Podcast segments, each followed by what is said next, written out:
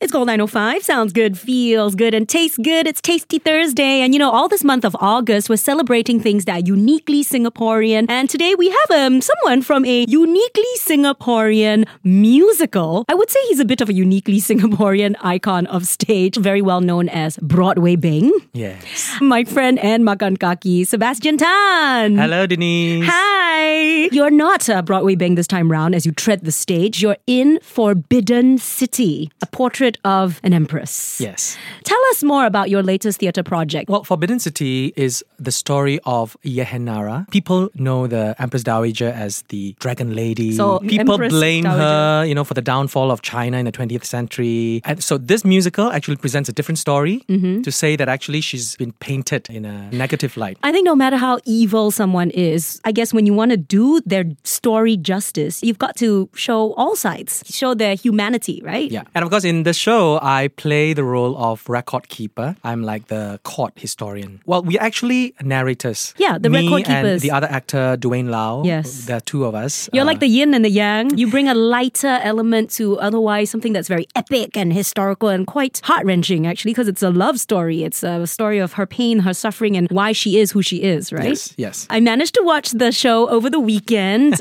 and, And how do you like it? um, I, I like it more than the first time I watched it. The set is beautiful. Uh, there's some really magical scene changes, the way people appear and disappear, very clever use of light, beautiful costumes, gorgeous music, of course, by Dick Lee, lyrics by Stephen Clark. And of course, we've got talented people like yourself performing.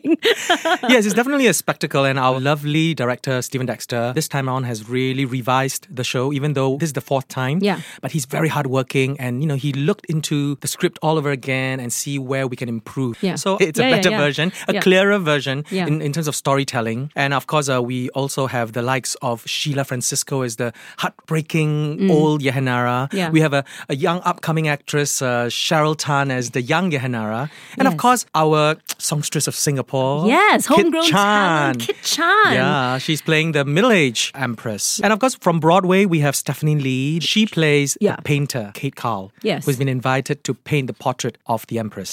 The thing is that Kate Kyle is a real person, right? Yes. Historically, she really existed. She really did travel all the way from Mississippi in the USA to China to the Forbidden City. Yes. So it's kind of telling the story of Empress Dowager through the eyes of this American painter. Yeah. When does the Forbidden City go until? Supposed to run till the 27th of August. Okay.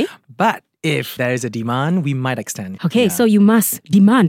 Go get your tickets through. come support Sysdig. us. Tickets go from as low as $28 to $118, so pretty affordable. And you're running Tuesdays to Sundays at the Yes. Esplanade Theatre? Yes.